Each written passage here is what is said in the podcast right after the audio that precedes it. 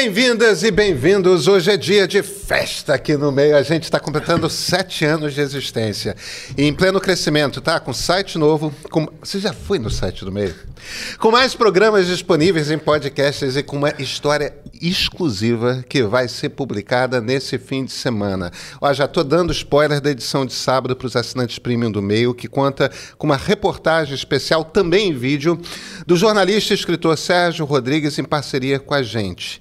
É por tudo isso que o Mesa do Meio de hoje vem com sangue nos olhos para analisar os entreveros da esquerda brasileira e da direita americana. As brigas nas redes, nas convenções e até nos congressos nacionais. Não inventa de dar dislike nesse vídeo, não, tá? Na verdade, sua curtida nos ajuda muito, pois nos classifica como conteúdo relevante, segundo o YouTube, para mais pessoas. Sem bloco e sem esticamento, por favor. Não hoje, é nosso aniversário. Marilis Pereira, Jorge, Christian Edward, Cyril Lynch, como vão Eu tô, vocês? eu tô até arrumando o cabelo aqui. Eu não, eu não tava preparada pra essa comemoração de sete anos e tô achando que tá faltando umas velhinhas aqui pra vocês assoprarem. Parabéns para você. Ah, velhinha realmente não tem, não. Faltou, faltou velhinha também. Tá bom. Mas eu vim de paletó. Ver? Christian veio, veio chique hoje. Pelo menos alguém com formalismo que a data merece, né, Christian? Mas parabéns pra você, pra toda a equipe do meio. Eu, Você faz parte da equipe eu do faço meio. parte, é, faço. Ainda não faz, faz um ano e meio, mais ou menos, e espero ficar muito tempo, porque, além de tudo, é uma equipe tão legal de trabalhar, é uma equipe tão é, parceira, engajada. A gente. É um lugar que a gente concorda, discorda, é, e seguimos juntos como deve ser. Amém. Né? Amém. pois é, gente, hoje a gente vai. Você vê que é igual- é igual quando você, você vai dar, dar O Christian finge que você gosta de estar aqui com a gente, tá? Finge, pelo menos. Não, eu achei que você tinha rido porque, porque eu, eu parecia que ia falar uma coisa e passei no microfone e tava assim, ah, tá assim. É, são uns bobos completos. Gente, hoje a gente vai contar ainda os bastidores do julgamento do 8 de janeiro no Supremo e falar sobre a jornada de trabalho de apenas quatro dias úteis por semana. Você quer? Eu também quero. Bruno, solta a vinheta.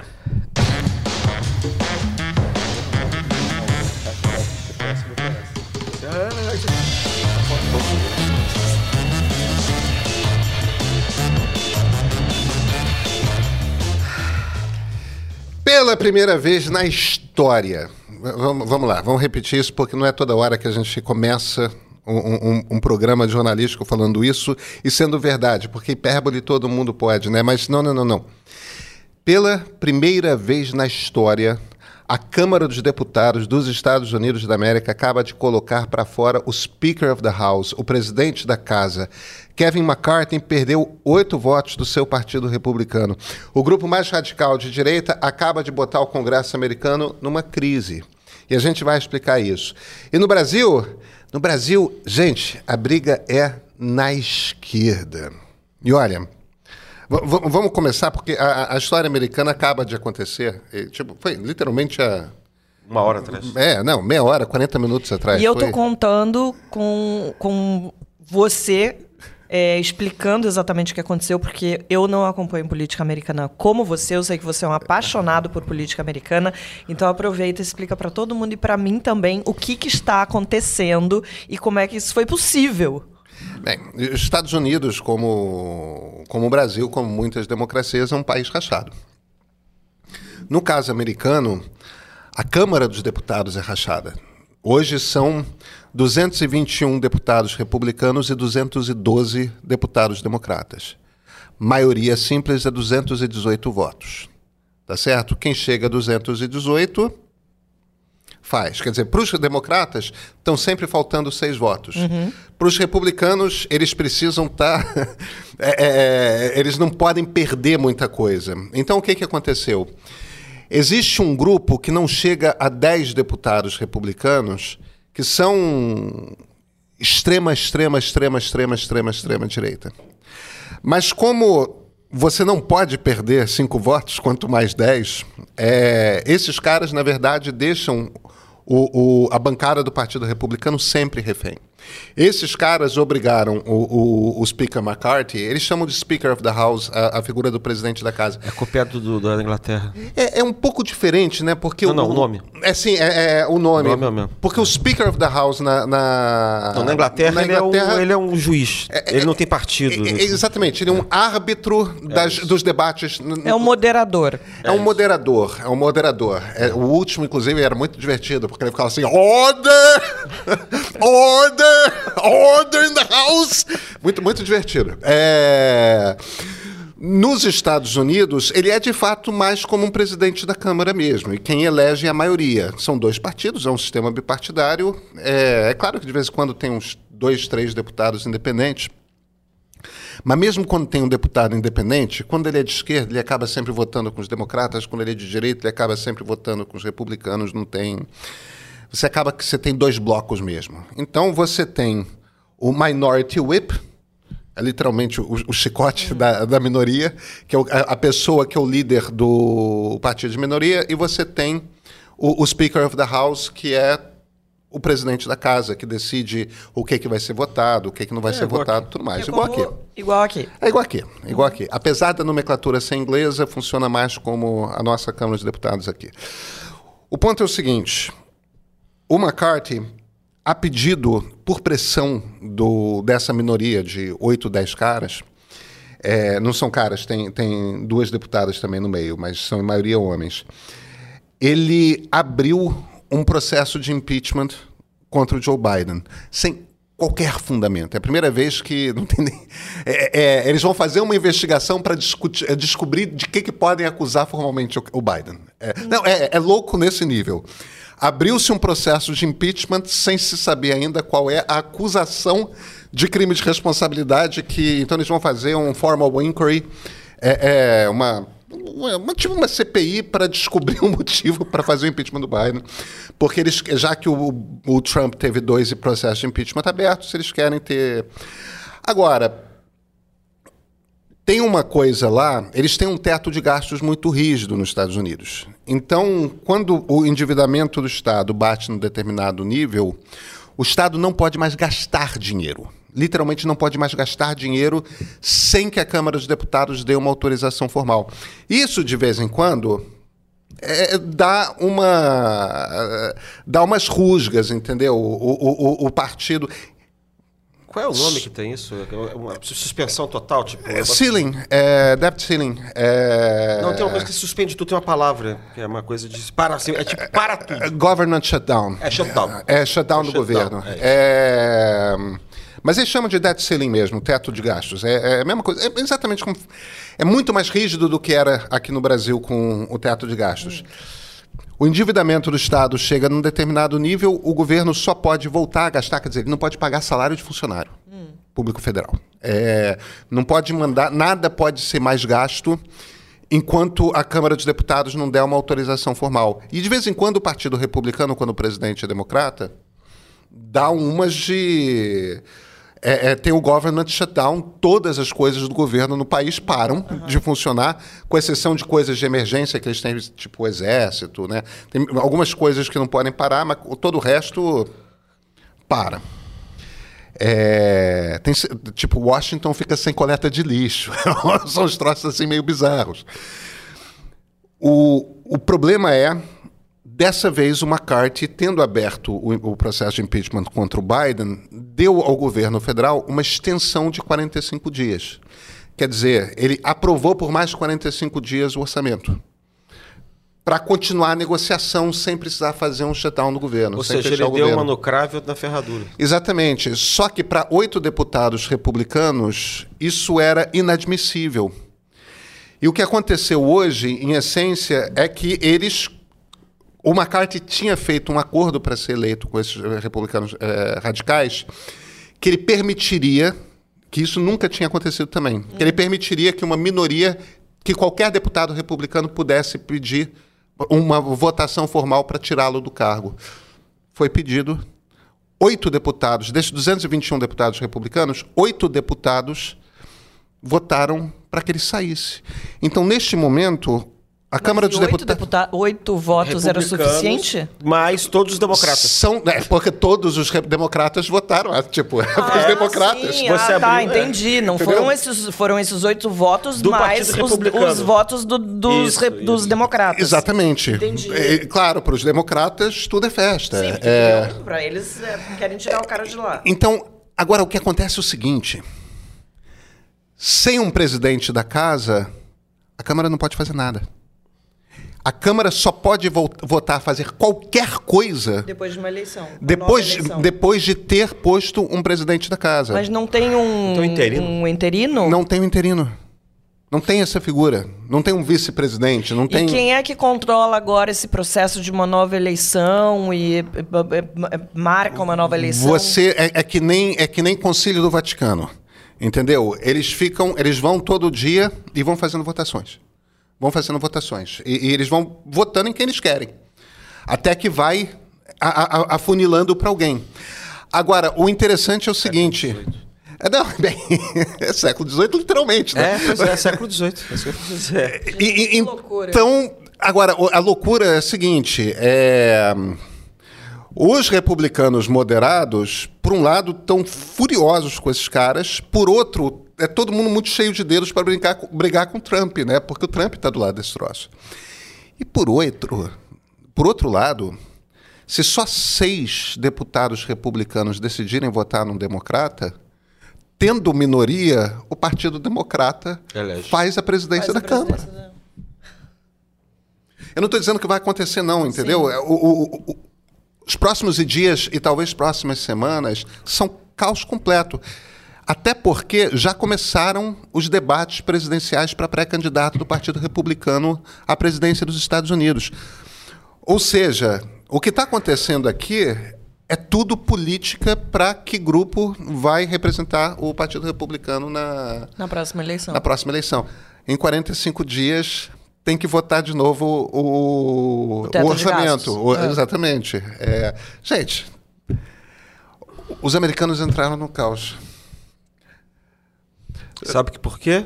Por quê? Porque lá eles não tem uma coisa maravilhosa que tem no Brasil, que chama-se Centrão. é, porque o Centrão, o que acontece? A gente tem um pluripartidarismo enorme por causa do sistema partidário, por causa das, das muitas assimetrias entre as regiões, né? Então você não consegue ter um, um alinhamento de interesses do- dos partidos do plano nacional com, com o plano regional. Por isso que vocês se lembram, mas há anos atrás, quando a- a- a- no auge daquele judiciarismo desenfreado, o, o Tribunal Superior Eleitoral criou o, o alinhamento obrigatório, qual foi a expressão que usaram na época? Em que todas as coalizões partidários tinham que obedecer nos estados ao alinhamento federal. né? Eu acho que foi Marco Aurélio Melo que soltou uma dessas. Né? É, rapidamente o Congresso passou uma emenda derrubando esse troço. Porque, quer dizer, porque, você tá entendendo? Assim, se o PT se alinhasse com, com o partido X na- na- na- na- no plano federal, ele tinha que se alinhar no plano estadual e no plano municipal. É, mas a reforma Isso eleitoral, assim, a, né? a- a reforma eleitoral acabou impondo isso, né? É, através das federações. Quando você acabou, agora nessa última, quando você acabou com as coalizões e fez as federações, as federações de partido tem que ser tipo PSDB e Cidadania se juntaram numa federação. Isso é Sim, sim, mas você pode fazer uma aliança para além da federação. Você pode juntar, você tem uma federação que pode se aliar com o PDT, sei lá, desde que você não esteja coligado com o PDT, você pode se aliar com o PDT. Pensa, por exemplo, numa eleição presidencial. É- é verdade. Você, você tem É um- uma é um- federação, aí você pode se aliar com um partido qualquer para o presidente da República e se aliar com outro partido para o governador. É o que acontece. É, é- é que a federação é como se fosse um- já uma espécie de novo partido. semi-partido, é quase É. como um meio partido. É. Né? E aí o que acontece? Eles derrubaram rapidamente, porque você não consegue, é impossível ter um sistema bipartidário no Brasil. É, por vários motivos, né, que não convém discutir. Mas assim, e aí você tem esse central no meio. A Câmara dos Deputados aqui é sempre, tá sempre na mão do meio. Você nunca, não, é, raramente você vai estar na mão do. Pelo menos de muitos anos para cá, né? Que ela não está na mão do, do- do partido do governo. E isso impe- impediria isso de acontecer. Ah, não só a burocracia impediria de acontecer o shutdown, isso nunca aconteceria no Brasil. Eh, Você tem um miolo aí que, que impede essa coisa terrível que tem nos Estados Unidos, que é esse fosso, né? Porque lá é um fosso que você cria no meio. Aqui não, aqui tem uns, uns aparadores, né? Eu pensei que fosse falar bem de Centrão. mas, é que, mas é que eu lembrei, a gente lembrava disso Isso falando eu do tô- governo isso- Bolsonaro. Isso que né? eu tô percebendo, que na verdade você tá falando que na verdade, é muito melhor o que acontece É que você tem um aqui. centro, pode ser um centro meio pútrido, mas é um centro, entendeu? É, mas de certa forma você está. É, é, Tem algodão aí entre os cristais, sabe? É, vo- você tá. Mas o, o Sérgio Abranches fala esse tipo de coisa e tal. O, o- de certa forma, a tese do Marcos Nobre sobre PMDBismo é um pouco isso, né? É, é que você tem essa figura que. que, pensado que um- gerencia. é, Equilibra. e- e- equilibra o jogo entre, entre os dois grupos. Não, é que né? existe uma, uma, uma teoria em ciência política de um. Deus do céu, de um teórico importantíssimo, eu tô cansado hoje, é holandês, que ele fala que tem dois tipos de sistema. Um, tempo que, um, um- um tipo de sistema em que o the winner takes all, que é tipo Vencedor inglês leva- ou americano, quer dizer, se você consegue conquistar o Westminster, se você consegue a maioria do- do Partido Conservador, você consegue a maioria no Parlamento Britânico, você faz o governo, porque o chefe do Partido Conservador automaticamente vai ser o primeiro-ministro, e você tem o controle do país inteiro. Então, quer dizer, é você, a maioria governa o país, respeitando a minoria. Né? Existem outros, outros, regimes não, que você tem que, tem que, você tem que fazer pacto com 500 milhões de grupos ou pessoas. O Brasil é um é um país desse tipo. Então você tem, que, você tem que pactuar com o governador, você tem que pactuar com não sei quantos partidos, você tem que tem, tem, tem muito grupo de veto, judiciário veto, Ministério Público, Exército. Você tem um monte de gente para negociar. E aí acho que isso tem um pouco a ver também com a, o Fernando Henrique falava que o Brasil era uma espécie de uma baleia, que era muito grande e se movimentava de maneira mais lenta, entendeu? Que não era você consegue fazer tudo com muita facilidade. O Brasil é ter que negociar muito. Tanto que outros países que não têm tradição democrática, o Brasil tem tradição democrática, é, tipo, sei lá, China, não sei o que, enormes, gigantescos, muito complicados, não conseguem ter essa. Acaba sendo um país autoritário. Rússia. né? Então é engraçado que, assim, que essa, essa complicação de gerir o Brasil tem um lado bom e um lado ruim. O lado ruim é que demora para fazer andar. O lado ru- bom é que não tem como ir para trás. Entenderam? É uma, é, uma, é uma espécie de semi-paralisia. Quando está debaixo de um governo tipo Bolsonaro, é ótimo, porque você consegue impedir a, a- a- a- a autocratização, entendeu? Mas no governo democrático também é meio chato, porque tudo fica. O andar fica muito lento. Por causa desses poderes de veto todo. Né? É, eu acho que vale nessa, a gente está falando daqui da, da, da briga por causa de uma minoria da, na direita americana. Vamos, vamos pular aqui para o Brasil, né? Porque tem a briga interna na esquerda brasileira. Tem brigas seríssimas sobre segurança pública. E tem gente brigando. tem gente brigando pelo que, que o Trotsky ia achar. É, eu, enfim, eu- eu ontem fiquei no. Vocês sabem, eu compartilhei com vocês, mas isso só vou falar na salinha secreta. É, eu eu estava gravando o ponto de partida e eu decidi pedir para o chat GPT, ó, me, me- me inventa aí uma piada para eu contar que comece com a seguinte frase: Stalin e Trotsky entram num bar. aí ele saiu inventando várias piadas. A melhor delas era uma piada que eu não tive coragem de, de, de contar é, em vídeo. Depois, para a nossa turma de assinantes, eu conto, porque. Porque, Era de mau gosto. porque a piada era boa, mas era bem de mau gosto. Era É, de mau gosto. Gente, eu, eu não vi. viu? É que você sabe. Ah, vai sair Você sabe como é que Não, não, é, é- é- é a última coisa no último segundo do ponto de partida de ontem. tá. É, eu, eu contei. ainda, não vi Era uma ainda. piadinha só que tinha a ver com, uma, com, uma, a, a- com a morte de Trotsky. É, pois é. Mas, Era mas uma enfim. piadinha em cima daquilo. É, a gente tem três brigas abertas na, na esquerda brasileira nesse momento. Uma é no Ministério da Segurança, né? Tem a coisa da Cecília Oliveira, nossa colega, repórter do Intercept Brasil, jornalista, editora do Intercept Brasil, e o Tiago Amparo, que ambos foram bloqueados pelo, pelo meu presidente da Uni. Pelo Ricardo Capelli, que é o número dois do Ministério da Justiça, porque o Capelli o Capelli deu uma passada de pano na, é, na questão da, na- da PM da Bahia. E aí a Cecília e o Thiago foram incomodados, reclamaram, criticaram o Capelli e ele bloqueou os dois, depois fizeram as pazes e tal. Mas ficou. Esse troço mobilizou o Twitter. Eu, eu sei que eu tenho que chamar de X, um dia eu consigo. mobilizou o Twitter durante o fim de semana. Aí tem outra que saíram no braço no palco do, do Congresso do PSOL, né? Saíram no braço mesmo, é pancada.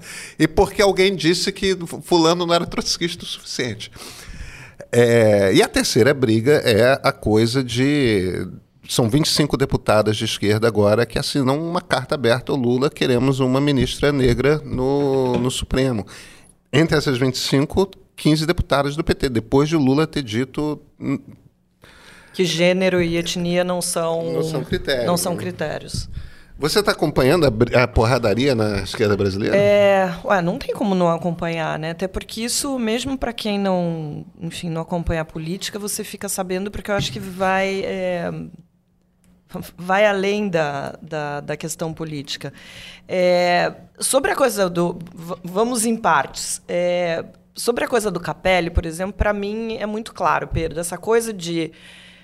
Político, em geral, não sabe usar as redes sociais. Sabe usar para atacar, para, enfim, ganhar likes e retweetadas e compartilhamento de vídeos, mas assim, é, para o debate, esse político não sabe usar ainda. E tem uma coisa que eu acho muito absurda, isso a gente já discutiu algumas vezes, eu já escrevi texto, acho que você também já deve ter falado sobre isso, mas eu lembro lá atrás, quando o Bolsonaro começou a, a bloquear algumas pessoas, eu lembro que eu escrevi que, por exemplo, nos Estados Unidos, alguns jornalistas, alguns influenciadores, algumas pessoas conseguiram ser desbloqueadas pelo Trump porque a justiça entendeu que aquela conta era uma conta do presidente é, americano, então ele não poderia é, bloquear cidadãos. E eu acho que isso vale deveria valer aqui no Brasil também. Eu acho que teve gente que chegou a processar o Bolsonaro, mas eu não me recordo se já saiu, não... se já saiu algum resultado ou não, se isso está parado até lá, porque a gente sabe como é que a justiça é célere aqui no, no Brasil.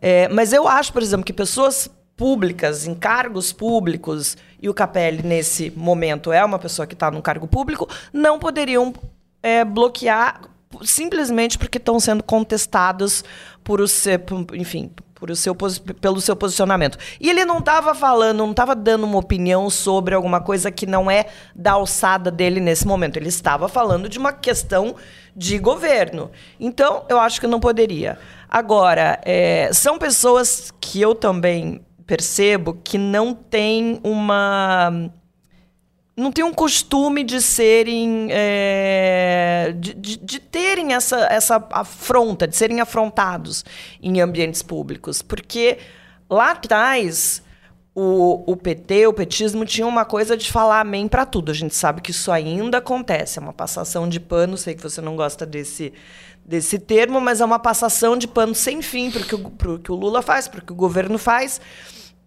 Isso a gente que sabe, sabe que acontece. Quando vem alguém e contesta algumas ações, algumas, algumas decisões que foram tomadas, fica isso, sai bloqueando, sai batendo boca. A gente viu isso não só com Capelli, mas viu isso em relação a algumas outras, outras coisas. É... A questão é, enquanto fica essa bateção de cabeça na esquerda, eles ficam brigando porque não tem. É não sabem lidar com essas questões, a direita está se reorganizando. Porque a direita não tem essa coisa de brigar. O que o Lula fala, o que o Bolsonaro fala, ou que outras pessoas da extrema-direita falam, são lei, fala, todo mundo fala amém, todo mundo bate cabeça.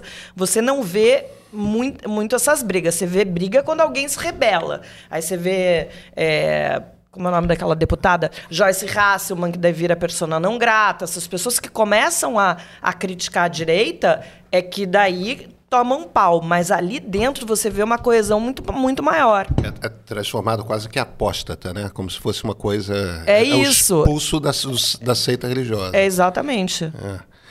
É. é. Eu, eu, eu, Deixa eu só botar uma coisa que eu acho que complica nesse aspecto aí. Eu, veja, eu concordo com tudo que você falou. Eu acho que tem um complicador nessa história, que é que é o seguinte: o Chief of Staff do presidente da República, o, o, o, o ministro-chefe da Casa Civil, é o Rui Costa. Uhum.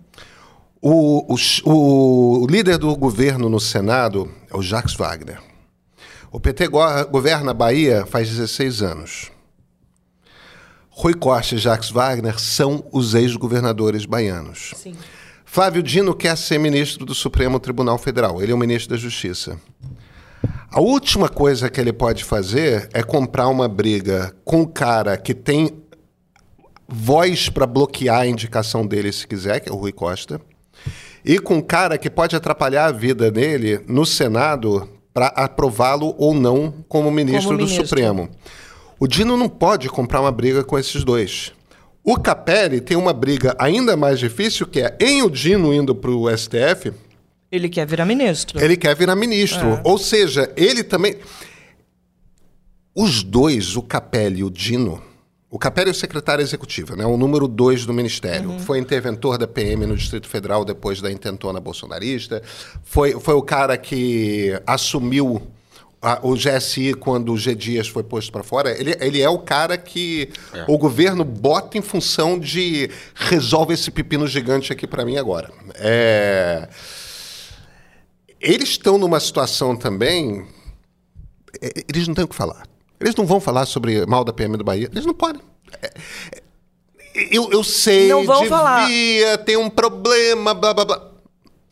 Não, então, não vão falar, É mas a, que- a questão é, diferentemente, por exemplo, lá atrás, que se estivesse morrendo gente em qualquer estado que fosse, governado pelo PT ou não, que aí, por exemplo, essas figuras que entendem de segurança pública, o caso, da, por exemplo, da Cecília Oliveira, que entende disso, ou, por exemplo, do Tiago Amparo, que é envolvido com questões de direitos humanos e tal, e não são só eles, mas eles puxam o coro de muita gente. Se fosse lá atrás, eles iam dar pau no governo e tá tudo certo, porque os eleitores desse governo acham que tem mais é que matar bandido e que dane-se os direitos eh, humanos e, e, e por aí. Nesse caso, eles estão tomando pau de gente que entende da coisa e trazem com eles um, enfim, uma quantidade grande de eleitores que apoia esse governo, mas que não concorda com o que está acontecendo na Bahia, por exemplo. E aí, é uma, um- eu concordo com você, acho que é bem por aí. Não tem jogo de cintura, não tem o que falar numa situação dessa. Aí vai lá e bloqueia. É, isso não foi legal, não. Cat 22? Hum, que? Onde? Cat 22? O que, que é isso? É, é- é aquela situação de. eh, Se, se, se ficar. Correu pro Specs ficar Eu também não Isso, sei o que é cat Ah, bom, mas isso vai, isso vai É alguma expressão de-. É, é um- o nome Série de um livro. antiga? Não, é o nome de um livro? livro é, que foi popular nos anos 50, 60 e que, e que virou e que descreve justamente uma situação dessas. Se Sem saída. Se É, correr o bicho se- pega, se ficar o bicho come. Isso. Ah, eu acho que está acontecendo uma outra dessas, dessas brigalhadas todas assim, faz essas minhas deliciosas a- a- análises macro históricas e aquele negócio muito por cima, né? Eu acho que é, tá havendo um problema mais geral que é o seguinte: você tem um governo que se pretende um governo de restauração, né? Restauração é assim, vamos voltar para os bons tempos de 2010 é, num mundo que não está em 2010. E aí, o que acontece? É interessante que por cima você tem isso, que eu acho até natural que por default você tem essa, esse desejo de tentar retomar de onde você tinha parado em circunstâncias que estão ah, substantivamente diferentes. Né? E você tem que depois ir se adequando. Aí eu acho interessante você ver o contraste, na verdade. E na esquerda, o que está acontecendo? A gente estava em 2010 ainda num mundo ainda de, de, de euforia de globalização, ainda tinha, estava começando aquela crise econômica, não tinha chegado no Brasil ainda. Um período em que a esquerda tendia a ser mais cosmopolita. Né? É, e agora você está tendo esse impacto dessa virada, dessa coisa mais de, de um mundo que, tá, que fecha, um mundo cheio de nacionalismo, um mundo que está com medo dessa coisa da globalização, que- com as mudanças que foram provocadas nesse, nesse período que começa por volta de 1990 e vai até 2010, mais ou menos, justamente. Então você começa a olhar para a esquerda e você começa a ver as coisas mudando, porque não, são- não é só do lado direito. Do lado direito, o que aconteceu? Aquela direita mais baboca, não sei que só tinha alguns da liberal, virou, apareceu a extrema-direita. Ela virou reacionária. E do- mas do lado esquerdo também estão acontecendo mudanças. Você tem infiltração, que a gente já falou aqui, desse nova resistência dentro do PDT. Quer dizer, o PDT que era um partido que já tinha quase que perdido a identidade, né? que era PDT, PSB, PT, PSOL. Tinha, né? já, ali dentro parecia tudo a mesma coisa. Quase não tinha mais diferença e agora está voltando essa coisa nacionalista dentro do PDT. Né?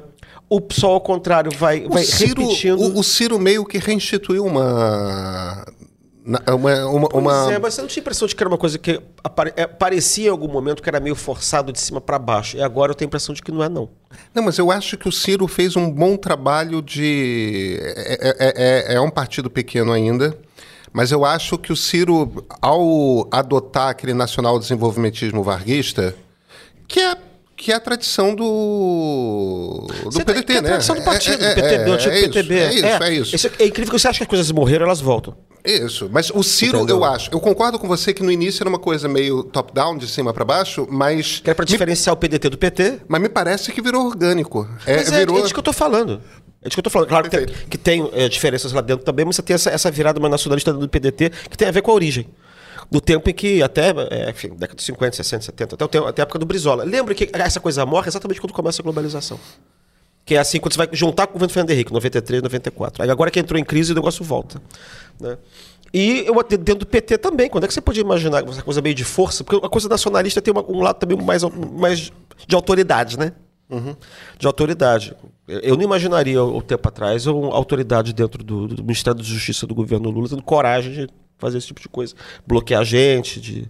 Outras coisas que estão dizendo também, né? Que, sei lá, Gregório do Viver, quer dizer, é, entreguista. Quer dizer, você começa a ter essa, de novo essa tensão entre nacionalismo que vai Mas aparecendo. aí eu acho que é outra coisa. E do outro lado, essa, essa, essa coisa mais cosmopolita, que é mais psolista. Né? Eu acho até engraçado, sabe? Voltar a falar de Trotsky, gente, não sei se vocês sabem, mas Trotsky morreu em 1940. Tá? Quer dizer, a única coisa boa que aconteceu naquele ano foi a minha mãe que nasceu. Tá? Então, quer dizer, faz, é uma coisa muito remota. Será que eu estou dando uma notícia muito ruim para as pessoas se eu disser que quem mandou matar foi o Stalin? Não, o que você não pode dar é o spoiler de como ele morreu. Não, Algumas pessoas Que saberão. tem a ver com a tal da piada que você vai contar depois. É, é. Entendeu? Então eu acho, eu tô, eu tô vendo, eu tô, eu, tô, eu tô olhando e começando a ver a- essas mudanças moleculares acontecendo na esquerda também, entendeu?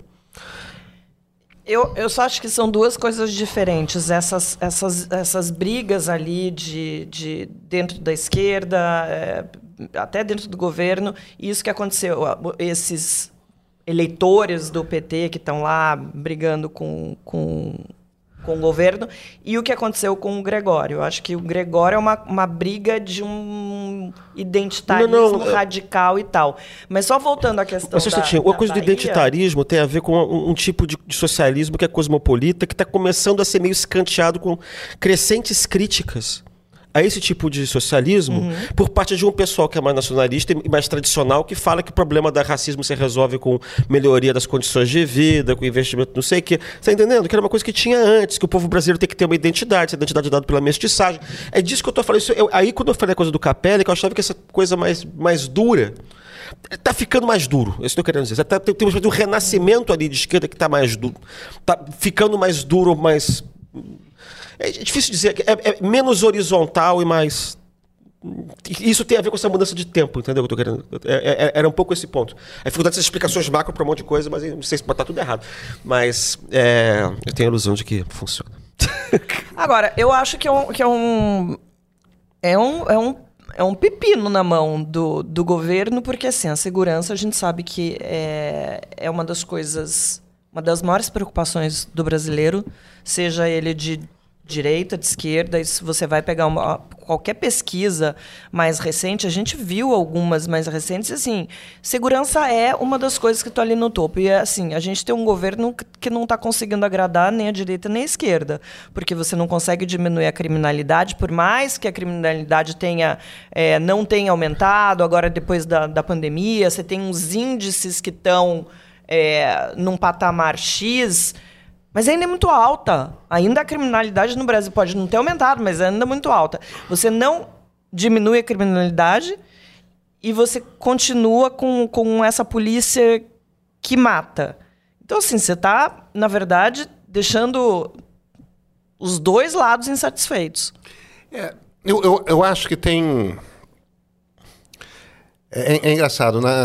Se a gente for dizer que o Estado tem três grandes atribuições: uma é saúde, outra é educação, outra é segurança. E a primária, historicamente, é sempre a segurança. É, sim, é, historicamente é a primeira é, época. século XVI, XVII, né? Antes de o Estado achar que ele tinha que cuidar de saúde e de educação, ele já achava que ele tinha que cuidar de isso. segurança. É, primário isso. Claro, claro. Mas, mas digamos que num, num- num típico Estado social-democrata se tem três funções. Quando eu digo um Estado social-democrata, eu estou falando o- o- aquilo que a gente entende por democracia desde o pós-guerra. Tá certo?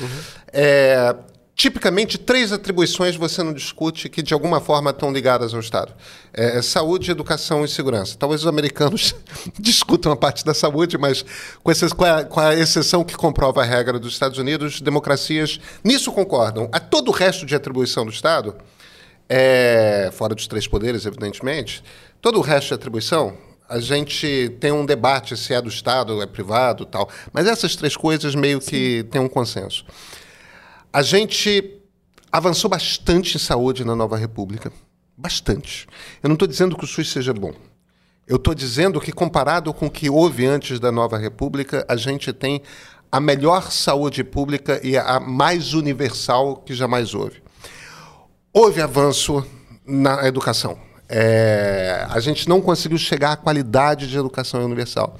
Mas as pessoas ficam falando: ah, mas a escola pública, quando eu era criança, nos anos 50, nos anos 60, nos anos 70, gente.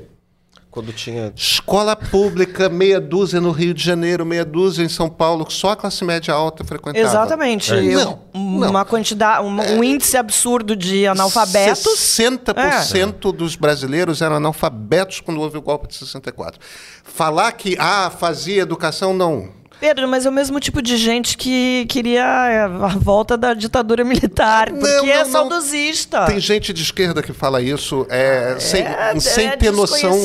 Sem ter noção da. da- desconhecimento. É, é, a nova república conseguiu um, o que é um feito, universalizar o ensino, botar tudo quanto é criança na escola. Isso é um baita de um feito. É, conseguiu organizar um pouco a estrutura macro do ensino, essa coisa de ter Enem, de.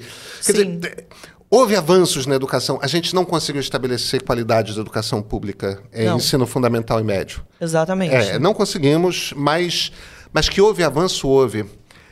Ensino superior também nem se fala, cara. Não, ensino superior é melhor hoje. Não, não, não. falando assim, nem se fala. Quando você vê o, o padrão de que, que era, o, até o perfil mesmo do alunado, dos bons cursos de escolas públicas em ao ensino 1990, superior, é. comparado com o que é hoje, nem parece o mesmo país. Quando você olha as salas de aula, as cores. As, É muito as- melhor e muito mais Não diverso. tem nem comparação. É. Agora, Segurança. segurança. A gente. A segurança é o grande fracasso da nova república. A gente piorou e piorou muito. Agora, repara que é o único dos três que você mencionou que não tem um sistema unificado. Não tem. é- é- a única competência que os estados têm, que é todinha deles. Porque nossa federação é uma coisa meio esquisita, né? Nossa federação é centralizada. A gente elege governador, elege. Ele tem assembleia legislativa, mas assim, a única competência mesmo, que é, que é só dos estados, que não é dividida com a União, que tem realmente peso, é segurança pública. E é justamente isso que não funciona. Ou seja, era preciso criar uma espécie de sistema único também de segurança pública. Eu- eu e é ninguém mais- toca nesse negócio porque eu tenho a impressão de que isso é um vespiro. Não, eu acho que é mais Entendeu? complicado que isso. Eu não acho que o problema esteja na centralização. Eu não acho que a centralização necessariamente. Não, não é centralização, é coordenação. É, Entre, os- não, entre, não, entre- entre os entes federativos, como existe na saúde, como existe na educação. Eu, eu não acho que necessariamente a questão da coordenação. fu- Cara, é. Das três pautas, é- é- eu tenho que tatear aqui, porque eu conheço tanta gente que entende profundamente segurança pública, que me dá perfeita noção de o quão ignorante eu sou a respeito de segurança pública. Mas das pessoas que eu ouço, é, tem algumas questões aí que são fundamentais, e uma delas é a questão de que o fato de haver essa estrutura de polícia militar e a polícia militar ter herdado as práticas da ditadura e, e- e- e- e ser.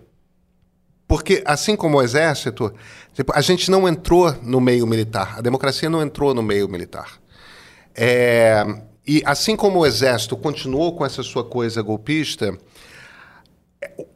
a parte mais pequena, mesquinha, suja do- do- da militarização da ditadura, que é a tortura, a violência, a barbárie ficaram nas polícias militares. E houve, ao longo do tempo, um processo de, de corrupção mesmo corrupção no, no sentido não de não apenas da coisa de suborno, dinheiro, etc., mas corrupção no sentido de apodrecimento interno da estrutura das polícias militares é, e, e, e, quase que, de certa forma, uma privatização interna, na forma de milícias, esse tipo de coisa. Né? Os caras começam. Na verdade, a gente tem uma situação hoje em que os governadores são reféns das suas polícias militares. Sim. Eu não sei se uma coordenação é, nacional é, reformaria isso, é, é, resol, resolveria deixa, deixa eu falar isso. de outro jeito. A coordenação seria necessária do ponto de vista da organização do, dos entes federativos em termos de matéria de política pública. O meu ponto é que no Brasil, com a exceção talvez de São Paulo, você não consegue melhorar nada nos estados se você não se, se a União não arroga para si o papel de desenvolver linhas gerais de política pública e cria incentivos para isso ser replicado ou ser adotado nos, nos, nos outros nos estados e nos, e nos, e nos municípios, entendeu? Foi assim o caso da saúde, é assim o caso da educação. Você entende? Você, a União é um tipo de competência constitucional, você tem é, é, é mais ou menos compartilhada. É competência Ai, meu Deus do céu. Compartilhada. Não, é todo nome técnico, eu fico querendo lembrar tudo funcional. É, mas assim, então o que acontece? É compartilhado, mas assim, tem um tipo de competência em que a uni... Tem umas que são compartilhadas, mas é assim, cada, exemplo, cada um cria o seu. Você está falando tipo, de um, regime, um regimento que fosse igual é, para é, é, todas é igual, as não. Você dá a linha geral ah. e aí você pode variar nos detalhes. Por exemplo, hoje, geral, hoje a gente tem, tem estado que usa a câmera é, no uniforme e outros que não. Então, por isso por, tem um regimento que, que determinasse, por exemplo, que todos vão ter câmera. É disso que está falando? É, isso é especificamente uma coisa tão detalhada, mas eu não, acho que não, sim. Não, não, estou dando só sim, o exemplo sim, da, da câmera, mas Mas é, é isso, por é exemplo. É porque tem algumas competências que são compartilhadas, mas umas a união das regras gerais. E a outra você pode ter, mas não tem regra geral. Então, a não ser a da, da Constituição normal. Regras, princípios constitucionais, regras constitucionais. Então, por exemplo, é, patrimônio histórico, você vê cada município tem um, tem um, tem um, tem um, tem um instituto. É, os estados têm instituto, a União tem instituto, mas assim, não, a União não, ela não dá regulamentação geral em matéria de, de, de patrimônio histórico e, e, creio que, e acho que também não em matéria ambiental. Também não é assim. Mas em matéria, em, em, em assuntos que são julgados mais estratégicos, em matéria mas ambiental. Isso existe, exemplo, mas na segurança IFAN, pública não tem. O IFAM não, não e, Por isso é que eu uma... acho que enquanto a, a, a, União Federal não pegar isso a peito para dar umas linhas gerais e criar um sistema organizado, essa coisa não vai. Não, não tem, porque os estados não vão fazer. É, é só, só, a coisa só funciona na base do. Se a União empurrar, ela é sempre a pioneira, tirando São Paulo. O IFAM não, não, não, normatiza as questões de patrimônio? Não, não, não. O IFAM é o Instituto é, de Patrimônio da União. Ah. Aí você tem outro instituto que é estadual e, eventualmente, você tem um instituto que é municipal. Mas, mas a que União. faz as suas próprias não, regras. É, a, a, a Constituição fala das coisas gerais lá. Mas a União não edita uma lei complementar dando um, um regramento geral, entendeu? Hum. Nesses casos, ela faz. E eu acho que isso falta. Por que, que acontece? Você acabou de dizer. Os governadores são reféns das polícias. Quem é que vai fazer isso? Quem não tem polícia. Quem não tem polícia é a União. Por que, a União não põe o dedo nisso? Tem vários motivos, né? né? O, o, governo de extrema-direita não vai fazer. E o, a não ser que seja o contrário, que é, é, é para criar mais incentivos, que era o plano do Bolsonaro, né? De colocar mais poder da polícia militar, é, é, tirando da mão do governador. O plano era esse. É. Né? E, e, a esquerda não bota a mão por quê? Porque isso não é assunto de esquerda, que isso porque polícia é. Né? Polícia é uma coisa repressiva, coisa feia, né? que é uma coisa que não é, que é autoritária. Aí você não quer botar o dedo, mas também tem uma razão mais prática. Que acho que o medo de dar errado é tão grande que todo mundo finge que não. Porque é muito cômodo para a União. Ela não é, é o único assunto espinhoso do qual ela não trata, que ela não tem, que ela não tem dever de tratar do ponto de vista constitucional, que é a segurança pública. Entendeu? Aí ela não faz. Não, é, é desesperador, na verdade. Eu acho que mesmo as pessoas. Pedro conhece, eu também conheço algumas pessoas que trabalham com questão de segurança pública. Eu acho que talvez seja uma das questões mais complicadas de você encontrar caminhos para resolver no, no, Brasil. Você, pega, você falou de São Paulo, que talvez tivesse, a gente não sabe agora o que, que o Tarcísio vai transformar a polícia, vai tirar a câmera de uniforme, vai voltar. É, porque os índices de São Paulo de violência estavam entre os menores no, no, nos últimos anos. Quando você vai ver, por exemplo, as pessoas ficam realmente surpresas quando elas veem que, na verdade, a violência está em estados como a Bahia, por exemplo, como alguns estados do, do norte do Brasil. Agora, aqui no Brasil, você estava falando desse problema todo. Aqui no Brasil, desculpa, aqui no Rio, você estava falando sobre essa questão toda da milícia. é desesperador. É olhar é. para o que acontece aqui e, ach, e, pensar que não tem solução. Vocês devem ter visto, ou pelo menos, não sei se. O, o livro do, do. Esqueci o nome dele, do Pais Manso. Bruno. Do Bruno Pais Manso, que também tem um podcast. Quem não ouviu, gente, e tiver algum interesse sobre essa questão no Rio de Janeiro, que é a República das Milícias. Você começa a ouvir aquilo, você fala, não tem solução. O Rio de Janeiro, que é o Rio de Janeiro, que é né, um estado que tem dinheiro, que tem uma população grande, tem um percentual mínimo de bairros e, enfim, localidades que não estão dominados pela milícia. Isso é o quê? A Zona Sul do Rio de Janeiro. E assim, não toda a Zona Sul do Rio de Janeiro. Alguns bairros da Zona Sul, porque já tem alguns bairros da Zona Sul que já tem milícia que está ali dando. Você sabe qual é o apelido? Cobrando por, segura, cobrando por segurança, exatamente. Então, assim, é desesperador. Eu, eu, conheço gente da Prefeitura do Rio, que não tem nada a ver com isso, porque não tem polícia, né? Porque é polícia do Estado, que, que já deram, deram um apelido carinhoso para a Zona Oeste do Rio de Janeiro, eles chamam de o Vale do Milício. Você que, né, que é o Vale do Milício. Mas faz todo sentido. E esse, e esse, só para terminar, esse livro dele e o podcast são legais porque assim você entende como tudo começou, como é que as milícias foram se formando, crescendo, os bairros que elas foram né, é, tomando conta, como é que elas entraram, tomaram conta de várias comunidades, de várias favelas, em alguns, é, algumas localidades expulsaram o tráfico, mas o que, que é a última, a última atualização? As próprias milícias, em alguns lugares, já estão traficando drogas. É máfia. É claro. Só, só, uma, só uma, uma, observação sobre você que falou. Assim, é claro que um terceiro fator que pode complicar a vida da União em conseguir fazer isso também é, evidentemente, o lobby das PMs do Congresso. É claro. O lobby, é o lobby das PMs do Congresso, ah. que quer ficar é do jeito que está. A bancada da bala. Sim. É. Em cargos da Caixa Econômica Federal, o presidente da Câmara, Arthur Lira, quer mostrar que é aliado e tem capacidade de entrega. Na reunião de líderes, ficou decidido que vão à votação nesta quarta itens de interesse da equipe econômica, como a taxação de fundos privados e de dinheiro depositados no exterior por meio de empresas offshore. Quem traz informações é a repórter especial Luciana Lima. Vamos lá, Lu. Oi, Pedro, Marilis, Christian. As conversas aqui no Congresso giraram em torno da CPMI, dos atos golpistas e da definição da pauta de votação na Câmara para esta semana. A CPMI ouviu o depoimento do empresário do agronegócio, Argino Bedin, conhecido como o pai da soja, e suspeito de financiar os atos contra a democracia do dia 8 de janeiro. Ele preferiu ficar em silêncio resguardado por um habeas corpus concedido pelo ministro Dias Toffoli, do Supremo Tribunal Federal. Na parte da manhã, houve uma grande disputa entre a oposição e o governo a respeito dos próximos convocados da CPMI.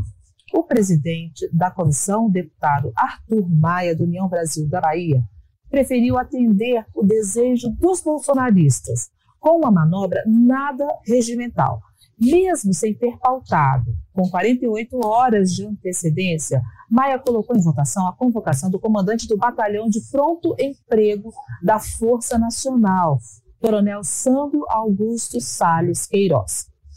Com 14 votos a 10, os governistas conseguiram impedir esse chamado. Maia, porém, não pretende marcar a oitiva do general Braga Neto, um desejo dos governistas. Braga Neto é ex-chefe da Casa Civil de Bolsonaro e seu candidato a vice nas eleições, o que demonstra aí uma irritação de Maia com o governo.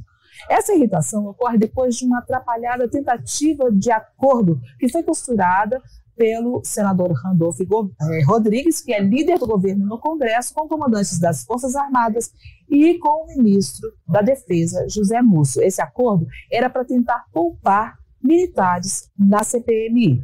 Apesar dos desejos de mais depoimentos, o tempo da CPMI é pequeno. Maia marcou a entrega do relatório da senadora Elisiane Gama para o dia 17 de outubro. A oposição também avisou que deve apresentar aí um relatório paralelo que vai ser lido caso o texto da relatora não seja aprovado, o que é muito difícil, já que o governo tem maioria.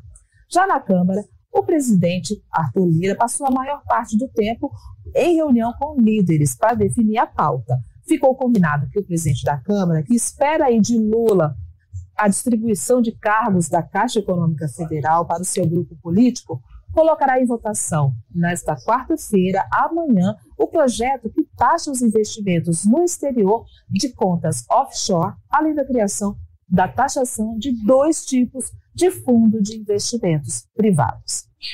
Essas três propostas são de interesses do governo e Lira tenta aí demonstrar a Lula que tem capacidade de entregar esses itens da pauta aprovados. É de interesse da equipe econômica. Lira quer entregar esses itens aprovados antes de viajar para a Índia e para a China na semana que vem. O pessoal estava estranhando aqui. A, a, a Lu está no subsolo ali do prédio do Congresso. Se você sobe, você já está a, a, a, dois passos da entrada do plenário do Senado. Isso aí é a sala de imprensa da, ali no Congresso. Que foi mudada de lugar, né? Que foi mudada de lugar. Que era um lugar. lugar muito mais bonito, com uma uma vista linda. Não, mas ali. a vista é muito bonita. A vista, a vista dessa sala é muito bonita, onde está agora. É... Mas não é mais para o lago. É pro lago. Ué. É pro lago, é pro lago. Você está você tá confundindo com a mudança que houve no Palácio do Planalto. No Palácio do Planalto, no governo Bolsonaro, teve uma mudança de. Da sala de imprensa. De, de, de Botaram sala a sala de imprensa aqui na sala de, na casinha do cachorro? Quase isso. É, é quase isso, quase isso. Agora, essa, essa sala aí, a, a, a, tá, a câmera está apontada para a luz. Se ela tivesse apontada para lá, você bate de frente, você vê a, a, a esquerda aqui a rampa, é, de descida do Congresso Nacional. Ah, então tá no mesmo e, lugar, eu me confundi. E tem o, e tá tem o, é, tem o lago, e, e, dependendo da época do ano, tem uns pores do sol, que são as coisas mais bonitas. Se Brasília tem uma coisa bonita, é o, é o céu. É o, o céu sol, de Goiás é maravilhoso. É, é, pois é. É, é realmente é fantástico. Maio e setembro é... Eu tirei uma foto lá uma vez, parecia a tela do Windows. que é tudo plano e aquelas nuvenzinhas andando assim. Mas. Papo de velho. Estamos quase chegando. Estamos chegando falar, na sala tem, secreta. Tem gente que não vai entender o que você está falando. É, é. Eu, eu, uso Mac, então nunca usei o Windows 95. Ah, você mas tá você sabe. Não, eu também não. não nunca tive uma, um, um, PC na vida, mas claro que dá para saber como é que claro era a tela. É claro que sim. Agora, a, a, além disso, a Lu não, não comentou, teve Cássio Nunes Marques, né? Cássio com K, ministro do Isso. Supremo que deu um mandado de segurança para o Sidney, né? O Sidney Sil Marques. Silvin Silvinei. Silvinei é. Marques, que é o ex-comandante da Polícia Rodoviária Federal, que ia ser convocado para a CPMI dos atos golpistas e ganhou. A, a Elisiane Gama, que é relatora, soltou uma nota furiosa com, com o Supremo por causa disso. Ele derrubou também a queda de sigilo. A, a Andréa Sadi é, ouviu e fez uma. Ou, ouviu algumas pessoas e fez uma leitura que, pelo que eu estou sabendo, está meio que. É, mais e mais pessoas estão endossando essa, é, essa leitura que ela fez, que é o seguinte. Os dois ministros bolsonaristas. Os 20%, 18%. E... É, é. Uma periódica, 18,666. Os dois ministros bolsonaristas, eles estão. Tanto o Anderson Torres quanto. Anderson Torres, não.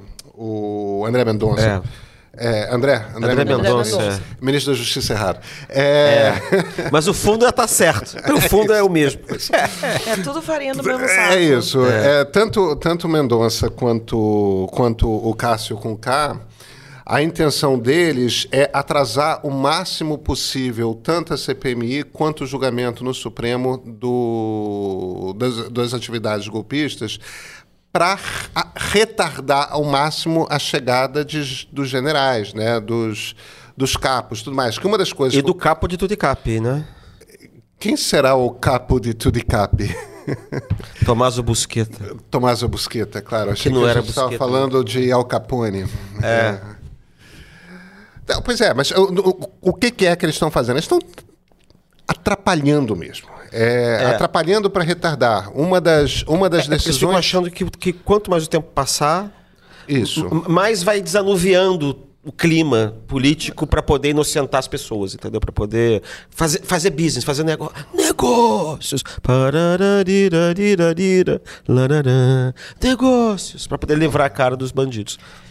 Desculpe. Então, no, no caso do, no caso do Cássio Conká, que é em relação aí ao Silvinei, é, é, é isso que você falou, ele está atrapalhando. Só que uma coisa que ele não pode fazer é atrapalhar a, inve a investigação da Polícia Federal. Ele pode ir lá, fazer isso na, na CPI, é, é, derrubar o pedido de, de, queda de sigilo do, do Silvinei, porque, obviamente. E o argumento dele é maravilhoso, né? Porque o, ele fala que a quebra de sigilo poderia afetar pessoas que não estão envolvidas, é, não estariam envolvidas num, enfim, num suposto crime que o Silvinei teria cometido. Agora, a gente sabe, né, que tipo de troca de mensagem que pode estar lá e que poderia aparecer na CPI. Agora, a Polícia Federal já tem tudo isso. Então, assim, ele pode atrapalhar ali. Mas a investigação que está que tá rolando. Tanto que, é, em julho, a CPI queria. Queria mandar prender o Silvinei. Não aconteceu. Mas em agosto ele acabou sendo preso por conta da investigação. Então, assim, é meio que fumaça, meio que, sabe, um sinal de fumaça para o bolsonarismo, para os eleitores, como se ele estivesse, enfim, fazendo o papel dele. Eu acho mais grave o que o André Mendonça está fazendo que é mandar os julgamentos, né, forçar uma situação para que os julgamentos acabem sendo no plenário e não virtualmente como deveriam acontecer, para que a coisa fosse mais célere e, claro, no plenário daí é, é um tempo muito maior para os ministros falarem de cada caso. Só aqueles três aquelas três primeiras condenações demoraram três ou quatro dias, acho, não estou me lembrando, mas foi assim, teve um ou dois dias, não me lembro, mas enfim, teve um período. E eles queriam que tudo isso fosse online para não atrapalhar as outras votações que acontecem às quartas e quintas-feiras no STF. Então, eu acho bem mais grave, não que não seja, o caso com K está mostrando exatamente ao que veio, mas acho mais grave o que o Mendonça está fazendo. É, eu acho que eu acho que não vai adiantar. Sabe? Também acho que não. Você sabe que esses caras reacionários, eles sempre ficam. É uma coisa. Não, também acho que não, Pedro. É. Não, não, não. Ficou, também ficou acho claro, que não. Não claro. vai adiantar, mas eu acho, eu acho que é mais grave no sentido de que ele tá batendo de frente com todos os outros ministros, porque é, essas, essas duas pessoas que estavam já sendo o, o, já estavam sendo julgadas nessa, nessas sessões virtuais, já tinha tido voto, inclusive, da Rosa Weber, que daí se, se se aposentou.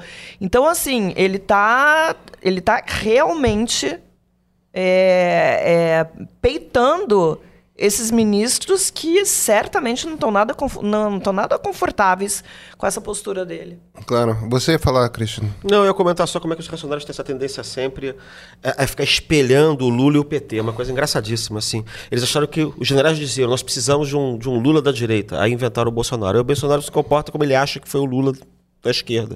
E que tinha que montar o partido dele, que seria o PT dele, que acabou que não deu em nada, né? Que era aquele aliança porque era incompetente absoluto. E aí estão achando agora, assim como o Lula também foi preso, bararé, bararé, então a gente tem que também aprender com o negócio para ver se o Bolsonaro não vai ser. É como se fosse a mesma coisa espelhada dos dois lados, não como se fossem coisas diferentes. E aí lançam a mão de estratégias semelhantes, entendeu? É um. Só que sai tudo errado, sai tudo torto. Entendeu? Bom, um assunto que a gente podia tratar da próxima vez também é essa coisa também desses projetos de, de mudar a composição do Supremo, né?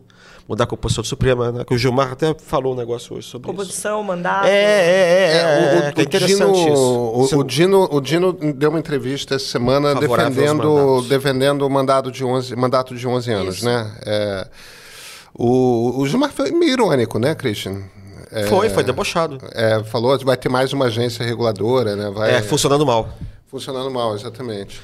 O que, você que que pensa sobre o mandato de ministro supremo? Eu não sou contra o mandato de ministro supremo, não, mas isso tem que ser muito bem pensado, porque o que acontece? O modelo do Supremo Tribunal Federal do Brasil não é igual ao dos países em que você tem esses mandatos. Quando esses caras estão. Você tem as razões deles para tentar fazer a mudança, e depois aparece o pretexto qual é, qual é a razão. Né? A razão formal é que na Europa as cortes constitucionais, os juízes constitucionais costumam não ser perpétuos, como no modelo da Suprema Corte Americana. Quer dizer, lá é perpétuo mesmo, você só sai quando tiver babando na gravata ou tiver um derrame. Né? Você pode morrer, sair de lá com 90 anos de idade, é. 95, sei lá quanto. Aqui não, aqui tem a expulsório 75. Mas é, nas cortes constitucionais europeias, a Corte Constitucional não é um Supremo Tribunal, ela não é um, um órgão do Poder Judiciário. Ela é uma espécie de quarto poder mesmo, que é, está acima do Judiciário e dos outros poderes. Uhum. Ela não é um órgão que você pode recorrer para lá. Uhum. Só certas determinadas pessoas podem provocar a Corte Constitucional, ela julga mil vezes menos processo. E, o, e, o, e os juízes têm muito menos processo, como estava falando, e lá eles têm mandato. Né? é um outro tipo de modelo. Você vai transformar o Supremo numa, numa, num, num lugar como esse, em que cada um aponta um juiz, e ao mesmo tempo o Supremo é, tribunal de político, esse é o principal problema. Aí é ótimo que a Câmara vai indicar os políticos para jogar, os ex-deputados para jogar deputado. Então tem muito mais coisa em jogo aí, entendeu? Nesse redesenho que se pretende é, fazer. É, é. Aí, aí é um ponto que o, o Supremo deveria ser. É, eu sou meio radical nisso. Eu acho que o Supremo não devia ser corte de última instância tinha que parar no STJ e eu acho que o Supremo não devia ser, não devia ter foro especial é, no Supremo. Tipo, é, interpretação da Constituição. Você sabe o que, que cria o foro especial? São os políticos. Eu sei. Sim, claro. Porque eles podem chegar lá para é. tomar um cafezinho, tomar um chiquinho, fazer uma festinha, dançar um sambinha. Eu sei, é, eu sei, é. eu sei. Mas essas duas funções são, são responsáveis por boa parte dos problemas do Supremo. Acaba no STJ, não faz sentido você ter uma é, eu simpatizo com a coisa de daquela coisa americana de nas questões constitucionais o Supremo escolher o que, que ele vai avaliar. Eu acho não, o, quais são os temas constitucionais? Aí sobem os casos, bateu no STJ. Concordo com você. Bateu no STJ. Aí tem uma questão constitucional que o Supremo considere que vale a pena, mas é uma questão constitucional, Sim. de interpretação da Constituição. O que, que, a Constituição diz a respeito disso? Que aí você cria uma jurisprudência. É. É Agora, não é aqueles embargo disso, embargo daquilo. É. Eu acho que isso está no programa do Barroso, inclusive. É, né? é, poder ter, o Supremo poder ter o poder de não, não ter que decidir. Porque isso é um princípio de direito que é impossível, né? processo, de processo. Né? É, você é obrigado a julgar. Você não, você não, o juiz não pode dizer, ah, não, não, não posso julgar isso aqui. Ele é obrigado a julgar o que chega na mão dele. É, mas eu e aí acho, você resolve exemplo, isso lá em que cima. essa questão da, do, do mandato deveria Congresso. ser discutido, porque você pensar, por exemplo, que um cara como Zanin vai ficar 27 anos lá, eu acho desesperador. É, não, eu acho que em parte tem razão. A gente pode ficar discutindo muitos motivos de, de querer mudar, mas certamente alguma coisa tem que mudar. Não, eu tô falando mesmo, mesmo se fosse alguém de quem eu gostasse. Alguém... Mas você tem razão, porque agora descobriram o seguinte: o negócio é nomear o cara com 35 anos de idade para ele ficar 200 anos é lá até morrer. Gente, é... é claro, e, e, e, por isso que eu. Agora, não é só mexer em mandato, é, é mexer no que, que o Supremo é, é. sabe? É, não basta mexer é, pôr o mandato. Não concordo. Gente, deixa eu trazer, antes da gente encerrar, dois comentários. Um do Igor Freire. Parabéns, pessoal. O meio foi um oásis para mim nos últimos anos de pesadelo. Estou vivendo no exterior há mais de um ano e muita da informação que tenho vem de vocês. Muito obrigado, Igor. Eu adoro esse nome aqui, Empolgada por Natureza. Amo esse trio, muito obrigado. Gratíssimo. Da França, cinco horas na frente, assistindo vocês ao vivo pela primeira vez. Caraca, tá ah, tarde legal, lá. Obrigada. Obrigadíssimo. Mas vai dormir, vai. Eu acho que a gente tem um minutinho para nossa pauta final. Um minutinho, deixa só, só a palavra. Ah, tá bom. Mas eu acho que a pauta final mesmo, o diretor, a gente vai ter que discutir nessa linha. Mas deixa eu dar uma, o teaser. Isso. Um estudo feito no Reino Unido mostra que a semana de quatro dias de trabalho é sim possível. Aqui no Brasil, há um mês, o setor administrativo do Hospital Indianápolis, em São Paulo, começou a trabalhar só de segunda a quinta. O hospital faz parte de um grupo de 21 empresas brasileiras que estão participando da pesquisa global sobre a semana de quatro dias úteis. Tem editora de livros, restaurante, empresas de consultoria, advocacia. São de diferentes setores. Cada uma delas vai fazer uma experiência de seis meses. Depois elas vão decidir se continuam nesse esquema de trabalho ou não. O objetivo é manter 100% da produtividade, trabalhando 80% do tempo e sem redução de salário. Pois é, gente, como toda festa boa, nossa chegou ao fim rápido demais. A sorte é que nós vamos levar a comemoração dos sete anos de meio lá para a sala secreta, onde eu vou contar como a gente começou isso daqui. Vocês vêm comigo? A única exigência é que sejam assinantes premium. Ainda não são? Tá bom, tá bom. A gente dá mais um tempinho para vocês comprarem nosso presente de aniversário. Lembrando que esse programa de hoje também vai ficar disponível nas plataformas de áudio em formato podcast. Aos que ficam, obrigado pela audiência e Até semana que vem. Bye, bye.